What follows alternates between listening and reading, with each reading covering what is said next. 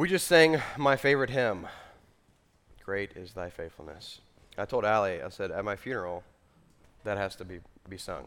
If I die before you, that needs to be sung. Great is thy faithfulness. Because one of my favorite passages of Scripture is that he doesn't treat us as our sins deserve. Um, and what we're going to see tonight is that Jacob doesn't get treated as his sins deserve. His family doesn't get treated as they deserve. They get lavished with blessings and provision. Um, it's, it's really unbelievable. And so we're going to journey through the rest of 46 and, and all of 47 tonight. Um, and, uh, and some of you, the illustration I'm about to, to talk about, some of you are, are going to know firsthand. You're going to be like, oh, been there. Um, and, and some of you are going to be like, I can understand that. Because we've all talked, or you've heard of, or you've been this person. You talk to the parent, and you're like, hey, how can I pray for you? And you're like, my child just got their license. Right? And so they're like, um, if you ever had a 16 year old and they get their license and you're like, they're going away for the first time, you know, then they're like, uh, pray that I don't worry myself to death. Pray that they drive safe. Pray for everybody else on the road that they drive safe, you know? Um, and because like that's a, that's a really big deal. So imagine for some of you, this probably wouldn't be too hard, but imagine sending your, your teenager out on a simple errand. And you're like, hey, go get some milk. Um, or go, go check on, on your, your sister or your brother. And, uh, and they don't come back from that simple errand. It's been way too long. You know, and you're like, well, I don't want to worry, but maybe I should pull out the phone and check where they are on the GPS. Um, but like, they don't come back. And then one of their siblings comes back and says, hey, um, so and so's dead. And you're like, huh? And you never get to see them again. And there's no body. And you're like, this is really grim. But then, 22 years later, you are told by the same siblings that your child is alive.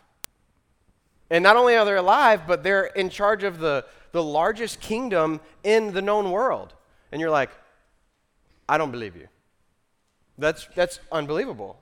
That's hard, hard to hear, right? Like, how, how is it possible that all of the grief that I've been experiencing over the past two decades is now reversed? You're telling me that, did you lie to me? Right? Like, this is all of what Jacob was experiencing and what we saw at the end of chapter 45 last week. But then we saw that he believed. Right? Jacob believed the words of Joseph because of the wagons that he saw. Right? They were the wagons were the evidence proving that the words were true. Right? And so Jacob starts his journey down to Egypt with his family. And so as he prepared to go on this journey, He's met by the Lord as he worships the Lord and, and, and offers sacrifices. He's met by the Lord, and the Lord reminds him of his nature, reminds him of his promises, and says, I won't leave you. I'm going to go with you. I'm going to bless you, and, and you're going to be a great nation, even in Egypt. My word will come true because I will be with you. And so he's, he's spurred on by this, as we saw at the beginning of chapter 46. So, him, his, his family, the whole caravan is coming down all the children, all the wives, all the grandchildren, and they're, they're heading to meet Joseph in Egypt. Now, what we're going to read tonight as we wrap up 46 and go into 47 is this beautiful reunion between Joseph and Jacob. And we're going to see how the Lord provides provision for these sojourners because they're traveling right? So the, th- that's probably the greatest theme, if I had to give it a theme for tonight, would be like the word sojourn. These sojourners, they're, they're temporary travelers. They're not settling down in Egypt. They're going to stay there for a little bit, and they're going to get way more than they ever thought possible in the midst of a famine, much more than they deserve. And so we're going to see God's mercy lavished upon this family in a foreign land. Um, and uh, as we read, starting in verse 28 of chapter 46. Let's pray before we dive in to read God's word together. God of Abraham and Isaac and Jacob, your word tells us that you are Jehovah Jireh, that is the, the God of our provision. You provide for us. You don't treat us as our sins deserve. You have provided us with not only life now, but the hope of eternal life forever with you. You've made a way when there was no way. You've given us your word. You've revealed yourself to us through your word and your son. And now we have an opportunity right now to be so thankful to read your word and for your Holy Spirit to speak and to convict our hearts and to remind us that this world is not our home, that we are sojourners passing through temporarily, and that you're preparing a place for us, and that you always provide. Lord, and we, we praise you for that. We thank you for that. And I pray that right now you would speak as we continue walking through this narrative. It's in Jesus' name we pray. Amen. Starting in verse 28, this is Genesis 46. He, that is Jacob, sent Judah ahead of him to Joseph to show the way before him in Goshen, and they came into the land of Goshen. So it's incredible. If you pause just for the, a brief second here. Judah, you remember the son who betrayed Jacob, right? The one who lied to Jacob and said, hey, he's dead. But the one who repented to Jacob, the one who was forgiven, the one who was reconciled to his brother, the, the leader of all the brothers. Here, he's getting a second chance to lead his family. He goes out in front of his family. So, I don't know about you, but I'm thankful for a God of second chances. Verse 29 Then Joseph prepared his chariot and went up to meet Israel, his father, in Goshen. He presented himself to him and fell on his neck and wept on his neck a good while. How beautiful is it that the ruler doesn't wait, but runs to meet his family? He doesn't sit back and wait in the palace, but yet he, he goes out, he gets up, and he runs to meet. He gets in his chariot and he flies out there to meet his family. He can't wait anymore. Israel said to Joseph, Now let me die since I have seen your face and know that you are still alive.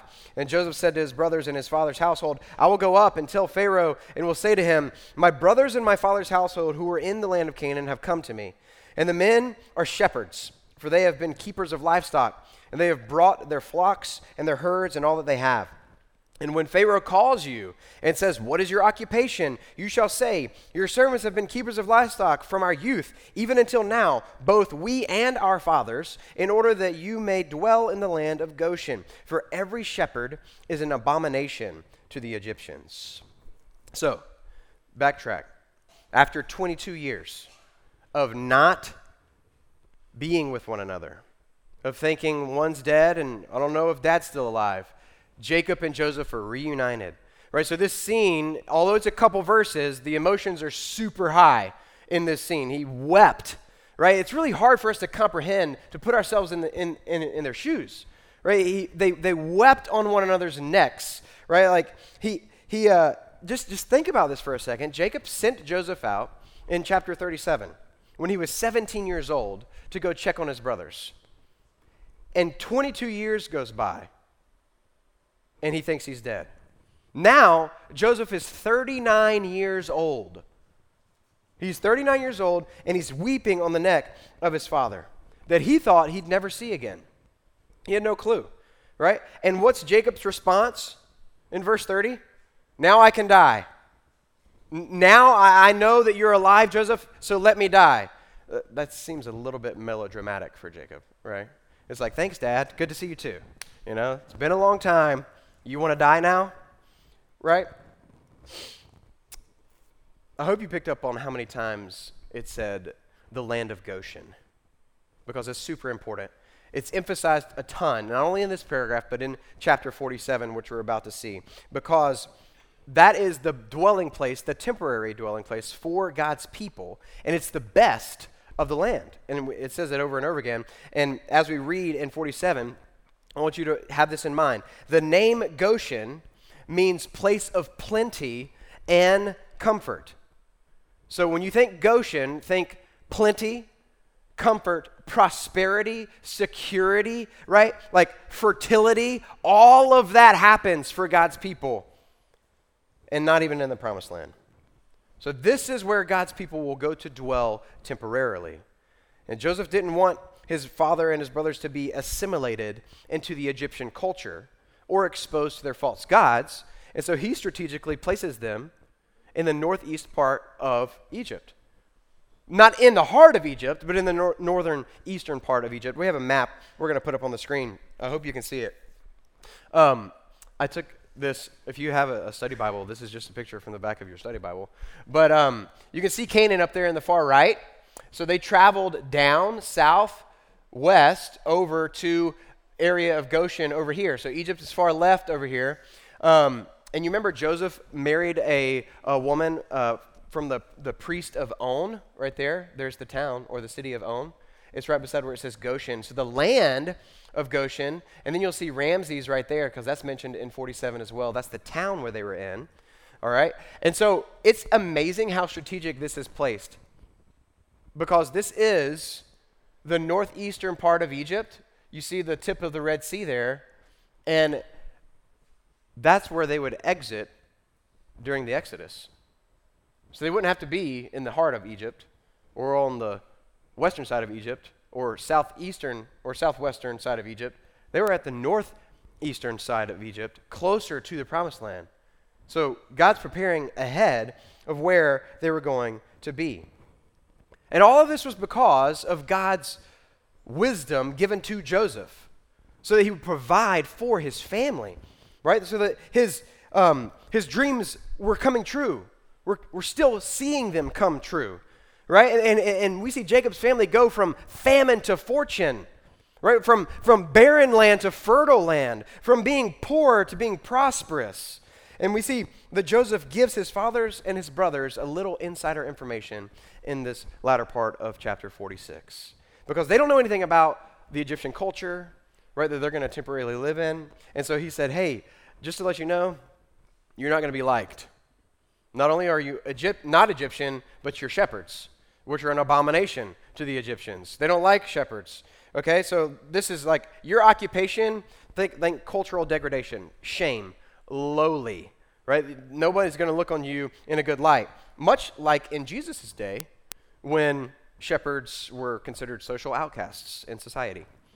And so th- this is not an admirable o- occupation for the Egyptians, but this is what God uses nonetheless to place them in the best area in the land in preparation for the future. So let's go ahead and dive into chapter 47.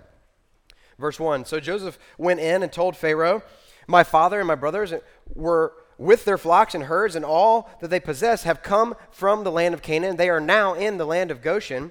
A little particip- pre- participatory uh, socialization. Like he's, he's like, hey, they're already there. Pharaoh hasn't even given them the land yet, but he's going to. And from among his brothers, he took five men and presented them to Pharaoh. And Pharaoh said to his brothers, What's your occupation? Joseph knew he was going to ask, right? And they said to Pharaoh, Your servants are shepherds, as our fathers were. And they, sa- they said to Pharaoh, We have come to sojourn, there is that word again, in the land, for there is no pasture for your servants' flocks, for the famine is severe in the land of Canaan. And now, please let your servants dwell in the land of Goshen. And then Pharaoh said to Joseph, your father and your brothers have come to you. The land of Egypt is before you. Settle your father and your brothers in the best of the land. Let them settle in the land of Goshen. And if you know any able men among them, put them in charge of my livestock. So Pharaoh immediately wants to know what these men do for a living. Right? He's like, How are, are y'all, I know you're Joseph's brothers, but how are y'all going to fit into the Egyptian economy? Like, what are y'all, what are y'all going to bring? What are you going to contribute to the Egyptian economy? And the brothers tell him, We're shepherds. That's what we've done our whole life. That's what our fathers and our fathers' fathers have done. And we've only come to sojourn in the land, and we're already in Goshen, right? And so, like, you, you clearly see, like, sojourn, Goshen, these are themes, okay? And so, they're trying to say, We're not here to dwell long. We're going to be temporary travelers. We're just passing through. It's a famine. We don't know how long that, you know, we're just going to be here until we need to get away. And so Pharaoh very graciously tells Joseph, Give your family the best, the best that Egypt has to offer when it comes to land. He lets them settle in the land of Goshen. and he wants Joseph's brothers to keep watch over his own livestock. So think about this Pharaoh has seen Joseph, he's observed Joseph, he knows Joseph is wise. He knows Joseph's God is powerful. He knows that Joseph can interpret dreams. He's seen Joseph's leadership skills. He knows that his kingdom is blessed because of Joseph. Um, and I'm sure Potiphar has built Joseph up to Pharaoh as well, even before all of this. And so Pharaoh's like, if his brothers are anything like him, I want them working for me. I want them to look after my cattle. I want them to look after my flock, right? And so he's like, if you got any more able men, anybody like you, put them in charge of my stuff, right? Because he's looking for, what's Pharaoh looking for? Able men, men like Joseph, who are honest, who are diligent, who are disciplined, who are hardworking. Because he knew that if you got men like that in the workforce, then Egyptian economy is going to thrive. It's, it's going it's gonna go pretty well. Uh, but unbeknownst to anybody else, Jacob's family would live in that land for hundreds of years. But they would thrive. They would be prosperous. They would be fertile. They would grow into a great nation. It's a great reminder for us today. Right? For, for us today as Christians in 2022. Someone once said, um, and I think this is true, you can think about it in your own life, but like everybody that you encounter is either in a storm, a life crisis, or they're coming out of a storm, or they're going into a storm. Every single person. Right? That's where we all are. No matter what you're currently facing, what you're probably going to go in that you don't even know you're going to go into, or what you're coming out of right now, the fact remains, the truth remains that God knows where you're going to be. God knows where you are right now. He knows where you're going to be, and He knows how you're going to come out of it, just like He did for Israel, just like He did for Jacob's family. God is prepared, He's never caught off guard. He, he always knows where you're going to be. He always knows what you're going through, right? And, and he's already made provision for you. He already made provision for Jacob and for his family. He sent Joseph ahead of him, right? Knowing that this would happen, that they would survive in the famine, that they wouldn't be wiped off the face of the earth, right? God always provides for his people, he never fails. It's unbelievable. And I love it when in your own personal life you get little glimpses and little reminders of God's provision. Right? For, for me growing up, it was like my dad got laid off multiple times. He's an airline mechanic and um, and my mom was a stay-at-home mom, and and uh, and when when dad was we laid off, like I was like, how are we gonna pay bills? I'm not worried about that because I'm a little kid, but like it was fascinating to me where we would see just money show up in the mailbox, like cash in envelopes, and and now I knew later that that was God's church providing for my family because dad got laid off and he was unemployed, and and recently like since we moved up here, we've only been up here for about 15, 16 months. Our, our little boys, Titus and Case, went to the dentist for the first time since we moved up here. So they hadn't been in a while, and surprising to us, uh, they had cavities. And so I'm like, I've never had a cavity in my life. How do my children have cavities? Um, but they eat a lot of candy.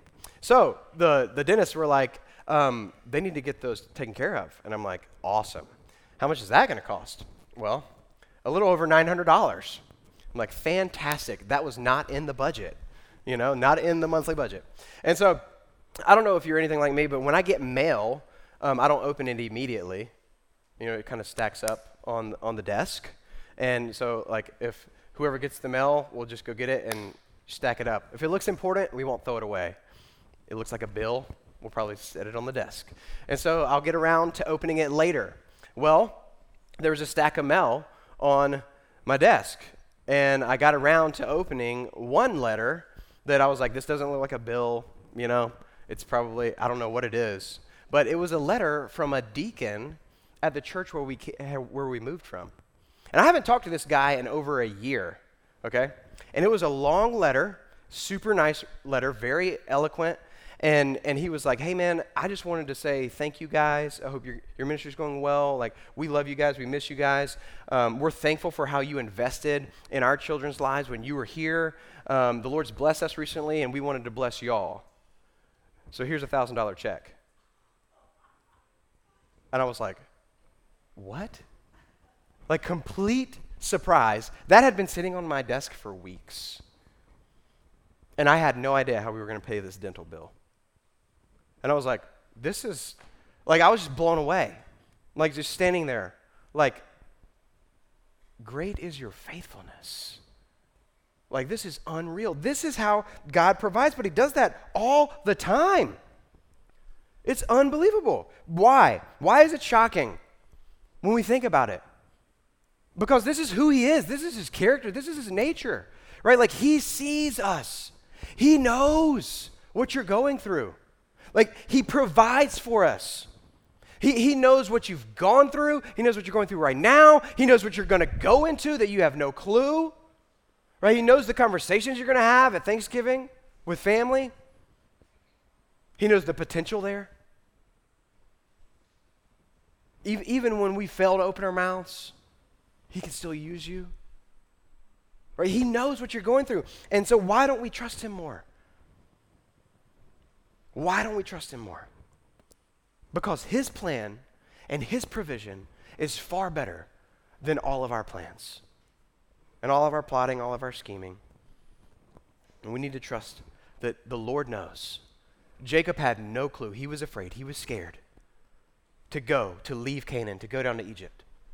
He had to remember God's promises by God telling him his word I'm here. I haven't changed. I'm never going to change. I'll be with you. I will fulfill my word. I have a plan. I will prosper you. Trust me. I have a home for you, a temporary home nonetheless, but it's a home. Right? So God has a home for us, Christian, temporary, while you're sojourn here on the earth. But yet I'm preparing something way better for you because He always provides, even if you're outside the promised land. He always provides. So let's pick back up with the text in verse 7. We're about to see an interaction between Jacob and Pharaoh. And then Joseph brought in Jacob his father and stood him before Pharaoh. And Jacob blessed Pharaoh. And Pharaoh said to Jacob, How many are the days of the years of your life? And Jacob said to Pharaoh, The days of the years of my sojournings are 130 years. Few and evil have been the days of the years of my life, and they have not attained to the days of the years of the life of my fathers and the days of their sojournings. And Jacob blessed Pharaoh and went out from his presence. And then Joseph settled his father and his brothers and gave them a possession in the land of Egypt and the best of the land, the land of Ramses, as Pharaoh had commanded. And Joseph provided his father, his brothers, and all of his father's household with food according to the number of their dependents. So once again, Joseph's dreams have come true, providing for all of his family. Now his father is there as well. And in, in the ancient world, this interaction between these two leaders, okay, in the ancient world, the greater person always blessed the lesser. And in this interaction, we see the patriarch of Israel coming face to face with Egypt's Pharaoh. And now, we don't know how old Pharaoh is, but he's probably not as old as Jacob. Because Joseph has referred to him as, I've become like a father to Pharaoh. So Pharaoh kind of looks up to Joseph. And if he's not that old, then we, Jacob's probably decades, decades, decades older than him, especially because Pharaoh realizes this that, that Jacob's been around a while. He's been around the block. And so he's like, hey, um, how old are you? Because for them, old age pointed to wisdom and divine favor. And so Pharaoh asks, How old are you? And he's respecting him. This is not like a, a tearing down. Okay? He's respecting him. And, and Jacob, when it says Jacob blessed Pharaoh, this is not like God blessing Jacob. This is like, um, think of like a, oh, hail the king, or may the king live forever. Like a salute, okay, to his position and his power. And so Pharaoh uses these, this very interesting phrase. He says, the days of the years. And that's said five times in this brief interaction okay? And it's super important. Jacob's answer to Pharaoh is very telling. He doesn't say the days of the years, he says the days of my sojournings. Right? It's right there in the text. He doesn't say, I've lived 130 years on this earth in my life because Jacob's not wrapped up in how long he's lived, right? He, he's not wrapped up in this world, or, or, or he knows. He knows that it's not been long. My sojournings have been 130 years. I'm just passing through this world. This is just temporary. I'm just passing through. But my years, although they're way more than yours, Pharaoh, have been few and evil. Um, other versions say few and unpleasant, or few and difficult, right? And so Jacob's saying, My years have been short, but they've been wicked. My years have been little, but they've been bad. And you're like, That sounds like it's not little. You lived 130 years. Compared to his father and his grandfather, who lived 175 and 180 years respectively, that's pretty little. And so Jacob's life has been a struggle. If you think back on his life, it's been a struggle, it's been a fight, he's been a striving, right? It's been difficult since his birth when he was holding on to his brother's ankle, right? Like he always fought with Esau, and then with his father Isaac, and then with his father in law Laban, and then with his wives and his concubines, and then with his children, and with his God. Like all Jacob's life, he wrestled with all of them. His entire life was a journey. It was a sojourning. It was a not settled down. And as I was, I was reading this and I was studying it, I was like, what about the years of your life? What about the days of the years of your life? Like, think about that. And for, for the past few months in my life, I, every time I get down with the Word of God in a, in a journal or a piece of paper, I don't write the date anymore. I've been writing the days that I've been alive. Well before I started reading this passage or studying this passage. And I've been writing like 13,070 days of mercy. That's how many days God's shown mercy to me. Right? Like and there you can go to Google and type in how old am I? And there's a lot of calculators. You just put in your date of birth and you'll be like, "Whoa, I've lived that many months, that many days, that many minutes. And it's shocking right, to go through and, and read those things. I've laughed that many times, probably more than others. But as I've been writing these things down, I've been thinking about the days of the years of my life and really just how short it is. Think about the days of the years of your life compared to eternity. What is that? Like the word says that our days are a vapor. We're, we're a breath. We're here today, we're gone tomorrow. Like, like our days are few. For some of us, our days are few and evil. Our days are a journey. Our days are, or we're sojourning here on the earth. Whether we live for 10 years or whether we live for 100 years, in the span of eternity, it's brief on this earth. So every single one of us will breathe our last. Every single one of us, as, as we've read through Genesis, we've seen generations come through. We've seen patriarchs come and go, right? We, we are seeing people born and seeing people live and seeing people die, and we're reminded that, man, life is short here on this earth. Our days are few and evil, but yet we're going to spend eternity somewhere. We're going to spend eternity in heaven or in hell. And for those who have put their trust in the Lord Jesus Christ, we, we know we have hope beyond the grave. We have joy now. We have peace now. We have hope now because of what our Lord has done. We know that this world is not our home. We just, just like Egypt was a temporary home for the Israelites, we know that right here and now, this is not our home. The Israelites were aliens and strangers in a foreign land, and that's what we're supposed to be. Christians, we're supposed to be aliens and strangers in a pagan land today, lights in the darkness, sojourners, temporarily travelers walking through a broken world. So, as we continue to, to work through this text, we're going to read verses 13 through 26, and we're going to see Joseph exercising leadership in times of crisis. We're going we're gonna see his economic recovery plan or his, his bread distribution plan, if you will. Right? This is what we're going to read right here in God's Word. Now there was no food in all of the land, for the famine was very severe. So that the land of Egypt and the land of Canaan languished by reason of the famine. And Joseph gathered up all of the money that was found in the land of Egypt and in the land of Canaan in exchange for the grain that they brought. And Joseph brought the money into Pharaoh's house. And when the money was all spent in the land of Egypt and in the land of Canaan, all of the Egyptians came to Joseph and said, Give us food. Why should we die before your eyes? For our money is gone. And Joseph answered, Give your livestock, and I'll give you food in exchange for your livestock if your money is gone. And so they brought their livestock to Joseph, and Joseph gave them food in exchange for the horses, the flocks, the herds, and the donkeys. He supplied them with food in exchange for all of their livestock that year. And when the year was ended, they came to him the following year and said to him, We will not hide from my Lord that our money is all spent. The herds of livestock are my Lord's. There is nothing left in the sight of my Lord but our bodies and our land. Why should we die before your eyes, both we and our land? Pay attention to whose idea this is. Buy us and our land for food, and be with our land. We will be your servants to Pharaoh, and give us seed that we may live and not die, and that the land may not be desolate. So Joseph bought all of the land of Egypt for Pharaoh, for all of the Egyptians sold their fields because the famine was severe on, them. The land became Pharaoh's. As for the people, he made servants of them from one end of Egypt to the other.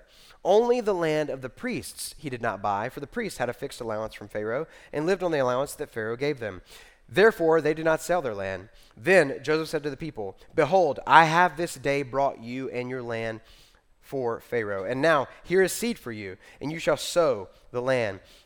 And at the harvests you shall give a fifth to Pharaoh, and four fifths shall be your own, as seed for the uh, from the field and as food for yourselves and your households and as food for your little ones. And they said, You have saved our lives. May it please my Lord, we will be your servants to Pharaoh. And so Joseph made it a statute concerning the land of Egypt, and it stands to this day that Pharaoh should have the fifth, and the land of the priests alone did not become Pharaoh's. So here in this passage, we see Joseph's wisdom as he's leading in a time of crisis. We see him not just give free handouts to people because he knows that wouldn't be good. Derek Kidner says this. He says, it was axiomatic, that's a really large word I learned this week, uh, called, it means unquestionable. So it's unquestionable in the ancient world that one paid one's way so long as one had anything to part with, including, in last resort, one's liberty. Israel's law accepted this principle while modifying it with the right of redemption. And so the famine was so severe that the Egyptians were reduced to tenant farmers themselves. The idea of slaves, of them being slaves, was not Joseph's idea. This wasn't Joseph's suggestion. This wasn't Pharaoh's idea. This was the people's idea. Right? The people voluntarily said this. They needed food to live. They knew that, and they knew that if they offered themselves to Joseph, that they would still live because he would give them food, and they knew that with Joseph's forethought, like this guy's solid. He cares for us. And so, praise you. Why? You saved our lives. They're not begrudgingly doing this. In verse 25, they praise him. And they said, You saved our lives. We are thankful. Now, this is super hard for us to comprehend, right? Like living in America. This is really difficult for us to understand. It seems harsh. It seems like this is a dictator move on Joseph or Pharaoh's part, but it's not. To give the bread away without work or payment would have stagnated the society. The economy would have been slowed down. Joseph gave the people work to do, he gave them seed to sow, to work in the land. As servants, he gave them self respect because he didn't want the Egyptian economy to collapse. He wanted it to thrive. And as much as people complain about work, we were created to work. As much as people complain about it, there's honor in hard work. And Joseph knew that. And when we live and work today, like we live and we work in an economy where bosses and owners of companies and businesses and politicians are far from God, much like in a pagan land of Egypt. But today, we've enjoyed relative freedom in America. But from time to time, laws are passed, rules are, are passed down that rub us the wrong way. Or maybe it's because we have different values. and different principles. But we have to remember, as followers of Jesus, that we can respect those in authority over us, handle our responsibilities, work hard, because Christians should be the best workers in the workforce. Because we need to realize that we're working unto the Lord, not whoever our boss is or whoever our company is. But if there's a law or a rule that's passed down in our company or in our land that's unbiblical or unethical or immoral, we don't obey that law because we submit to a higher authority. We submit to the Word of God. He is our ultimate authority. And so, as believers, as lights in a dark world, we should really be the hardest workers. We should really be those who complain the less, the, the least amount. Right? We should really be those who grumble not at all. We should really be such good workers that people wonder, why are you so happy at work? I don't understand your joy. You seem to walk around lighter.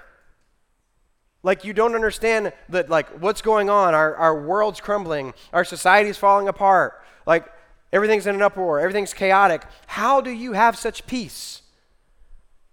And it's amazing in this text, when you think about it, to see the contrast between the Egyptians and the Israelites. The Egyptians are in their homeland and they're turned into slaves. The Israelites are in a foreign land and they're free. They're prospering. They're cared for. They're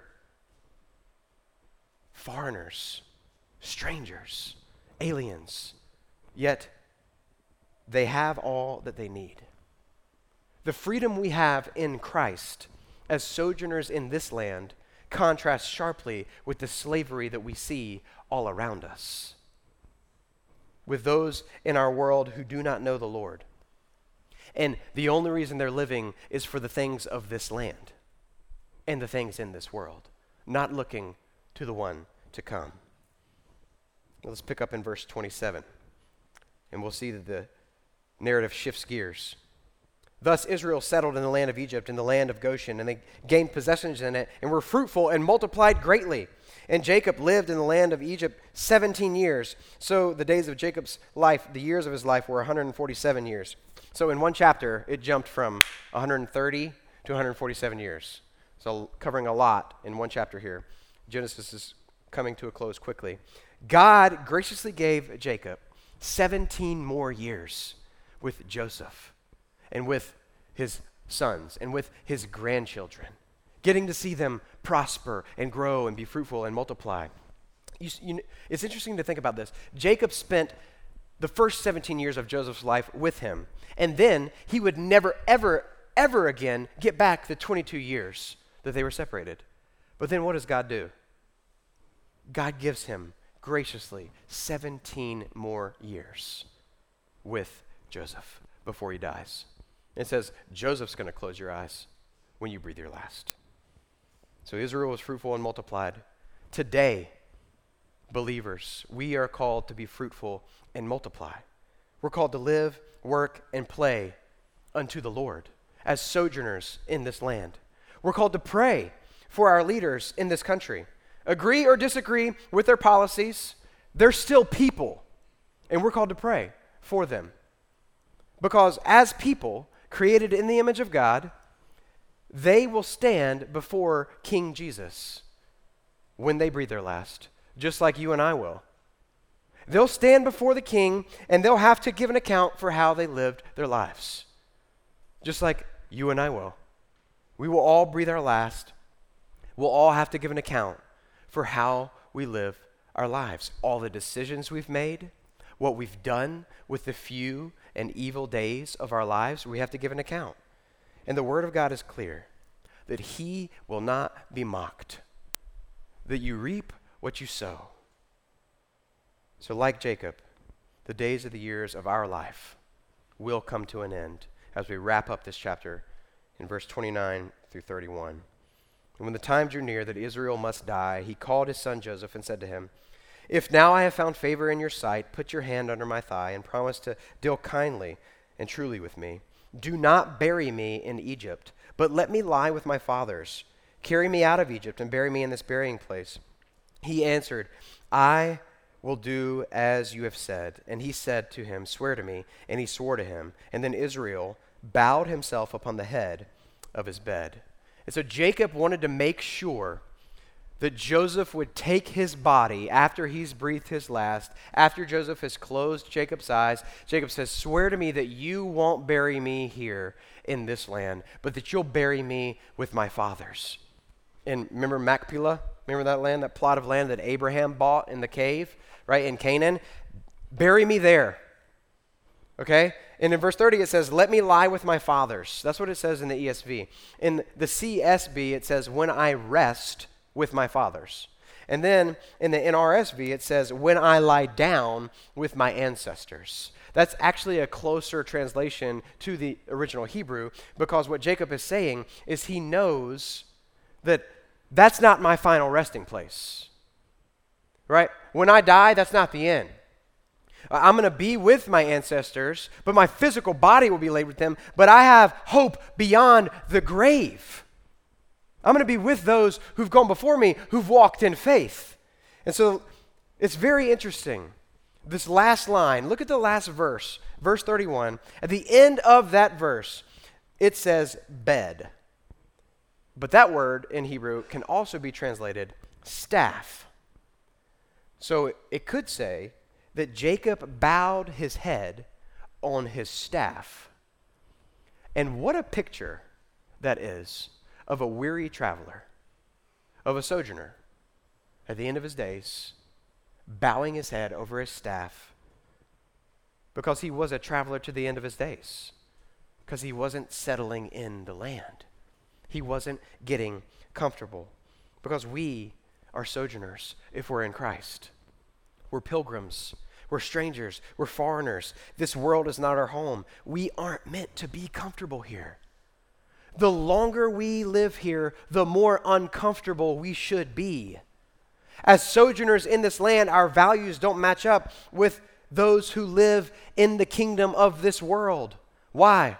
Because our Lord and our Master has given us different values. That's why our morals, our values, our principles to live by don't align with the ones in this world. The law of our land has failed and will fail. But God's word stands forever. It will always come to pass. And we cannot forget that. But Jesus is our perfect example always. And he was a temporary traveler coming through this world. He sojourned as well in a distant land, in a broken world. And his days were few, and he experienced a lot of evil. Let me close with this quote from Iain Duguid. He says, If anyone ever had the right to characterize the days of the years of his sojourn as nasty, brutish, and short, it was Jesus. Yet we see none of Jacob's bitterness in Jesus, but rather a constant spirit of thankfulness for his father's good gifts, submission to the bitter aspects of his father's will, and forgiveness for those who sinned against him. He took these great and lasting afflictions upon himself for us, so that we, his family, might receive the blessings that we had forfeited through our sin, and might enjoy life beyond this life, a true home at the end of our earthly sojourn. Through Christ, God's mercy now rests on aliens and strangers from all nations as they come to God and receive in Him eternal rest for their souls. Hey, Red Oak we are called to be lights in a dark world, remembering that we today are sojourners, maintaining the perspective that we should have that this life is short, it's brief. Our days are few. We're temporary travelers passing through a foreign land. And if we keep our gaze transfixed on Jesus, who did it perfectly, then we will end well standing up with faith, remembering that He's always with us till the end. Let's pray. Father God, your word is true. And in your word, you remind us that we should do all things without grumbling and complaining. That, there shouldn't be fighting or bickering amongst ourselves, but that we should remember that we are your children. We should remember that we live in the midst of a crooked and twisted generation. And because we are your children, because you have poured out your love and your grace and your mercy on us, because you have given us your peace, because you've provided for us, we should be like stars shining in a dark night. I pray that we would not forget who we are, that we would not forget what you have done, that we would not forget that you see us, you know us, you have provided for us. No matter what we're going through right now, no matter if we don't know how we're going to get through what we're currently going through, no matter what is before us that we don't see yet, you know, you have provided, you have prepared a way. I pray that we would trust you because you are good, you are faithful, and you are true. We praise you for your mercies that are new every day. Help us to not take them for granted, to live every day as sojourners, and to point to Jesus, our great God and King and Savior. And it's in your name that we pray. Amen.